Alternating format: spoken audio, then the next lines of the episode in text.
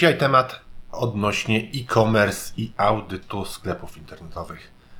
Temat przyda się w 100% zarówno dla osób, które dopiero startują z e-commerce'em, jak i dla osób, które już mają mocno rozwinięty ten swój e-commerce.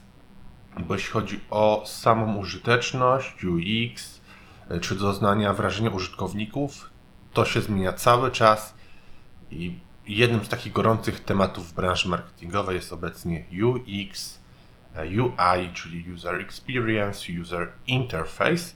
I ten temat właśnie dzisiaj między innymi też poruszymy, ale będzie klasyczny też audyt odnośnie widoczności, e, konwersji, e, zakupów, e, poruszania się użytkownika po stronie, więc postaram się oczywiście jak najszybciej, bez, bez zbędnego dania wody, czyli po prostu omówimy konkrety.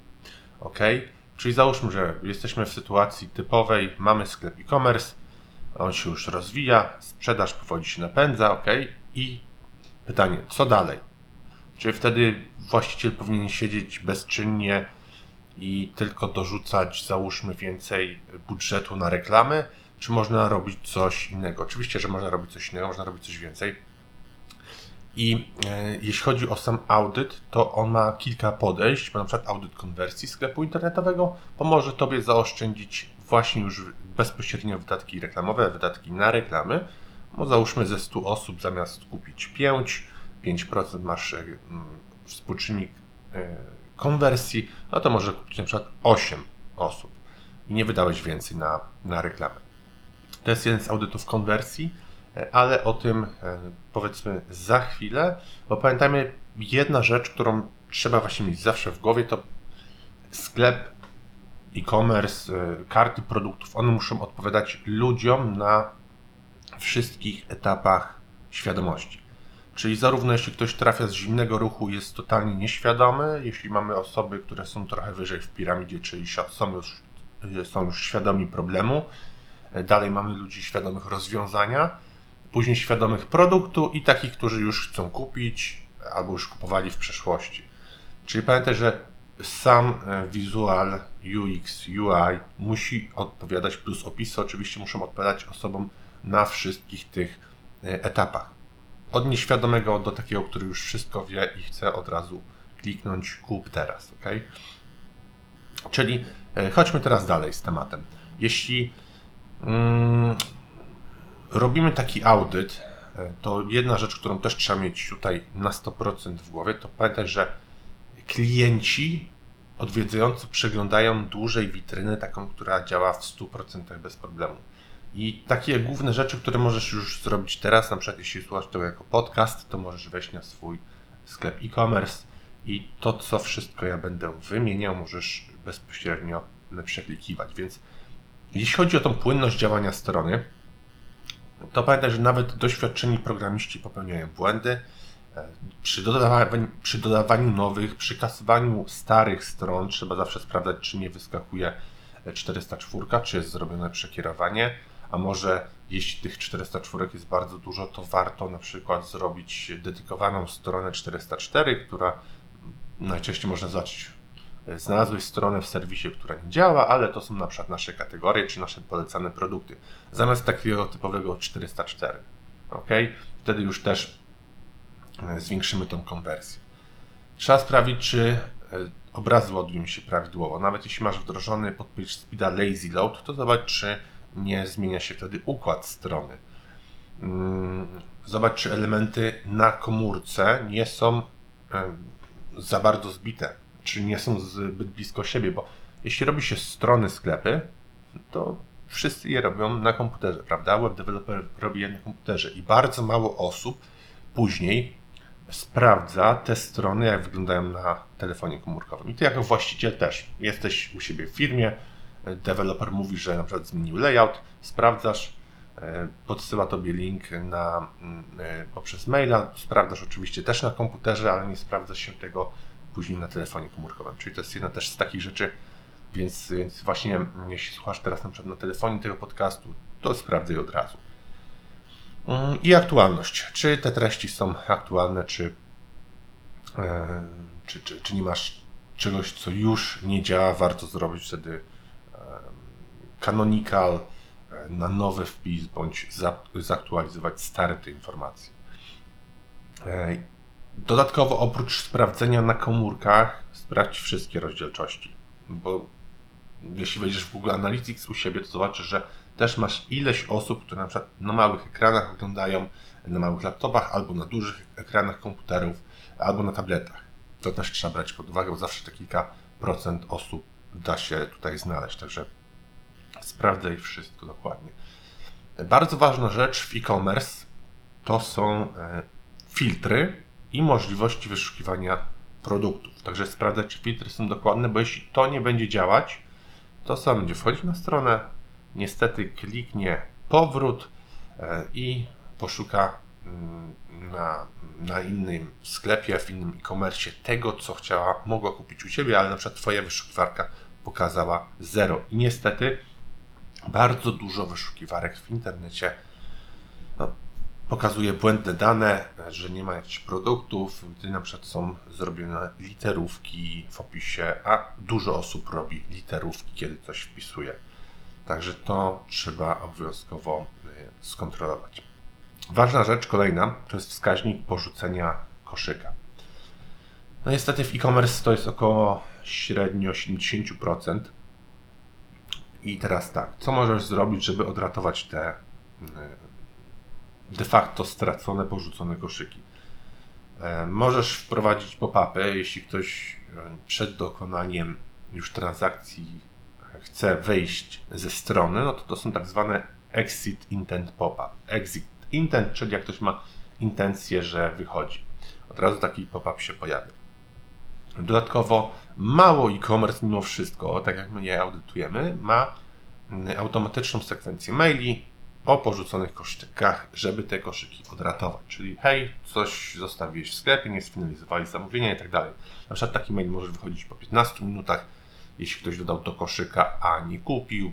Po 30 takich maili też mogą być dwa, kolejnego dnia może wyjść kolejny itd. Tak itd. Tak Także to też trzeba e, robić. Dodatkowo cross-selle, upselle, czyli rekomendacje innych produktów e, i komplementarnych, i takich samych w większej ilości. To musi być dobrze zrobione. Najlepiej, jeśli jest to robione dynamicznie, e, czyli względem tego, mm, co przegląda dana osoba ok? Jeśli ktoś na przykład przygląda, masz e-commerce z, kar y, z, karmą dla y, zwierząt, to jeśli ktoś przygląda karmy dla psów, to aby na przykład nie pojawiały się akcesoria dla kotów, ok? Niech to będą akcesoria dla psów, jakieś smycze, obroże albo inne karmy, jako, jako te produkty upsell i cross-sell. To jest ważne. E, jedna z takich rzeczy, którą też często polecam, to wejdź w rolę takiego tajemniczego klienta. Zaudytuj, jak wygląda proces obsługi zamówienia u Ciebie, jak odpowiada obsługa. Jeśli masz e, czat na stronie, zobacz, jak oni odpowiadają. Możesz też zadzwonić, zadać kilka pytań. Czyli zrób taki samemu audyt, jaki masz standard obsługi klienta. Czy wszystko jest w porządku, czy wszystko jest ok. Dobra? No i wtedy zobaczysz gołym okiem, czy czy idziesz w dobrym kierunku, czy nie do końca. Jeśli chodzi o taki całościowy audyt platformy e-commerce, mm, to oczywiście to, co wpływa na lepsze doświadczenia użytkownika, to jest i nawigacja w witrynie, i szybkość całej platformy, jakie masz dostępne i ile masz dostępnych rodzajów płatności. Jedni lubią płacić blikiem, drudzy PayPalem, e, inni Payu czy cokolwiek innego. Jedno jest pewne, że im więcej tych metod płatności jest, to praktycznie zawsze zwiększa się konwersja na stronie. Czyli z automatu możesz je wprowadzić, bo to praktycznie Ciebie nic nie kosztuje. E, wyszukiwanie, o tym już mówiłem, to jest bardzo ważne, mm, bo to ma bezpośrednio już wpływ na e, CRO, czyli Conversion Rate Optimization. Okay? E, optymalizacja mobilna, e, sprawdź w Google Analytics i na mobilu, i na desktopie, jak porusza się ten użytkownik. Tam masz takie raporty zachowanie i zobacz po prostu, jak przebiega ścieżka, na ilu stronach średnio ta osoba przebywa, na których stronach najczęściej e, wychodzi Bo jeśli uda się Tobie zidentyfikować takie strony, z których masz dużo wyjść bez dokonania transakcji, no to będziesz automatycznie wiedzieć, że warto na nich coś zmienić. Trzeba może zmienić layout, może dodać kupon jakiś rabatowy, żeby zachęcić osoby, żeby zostały, może mm, wdrożyć pop-up, mm, aby osoby zostawiły adres mailowy. Tutaj jest naprawdę kilka opcji, które warto, warto zrobić. Dodatkowo możesz wyjść poza taki audyt swojego sklepu i przeanalizować na przykład trendy rynkowe. Czyli zrób analizę konkurencji, zobacz mm, w którym kierunku idzie ogólnie branża, jakie są właśnie trendy, jaka jest moda.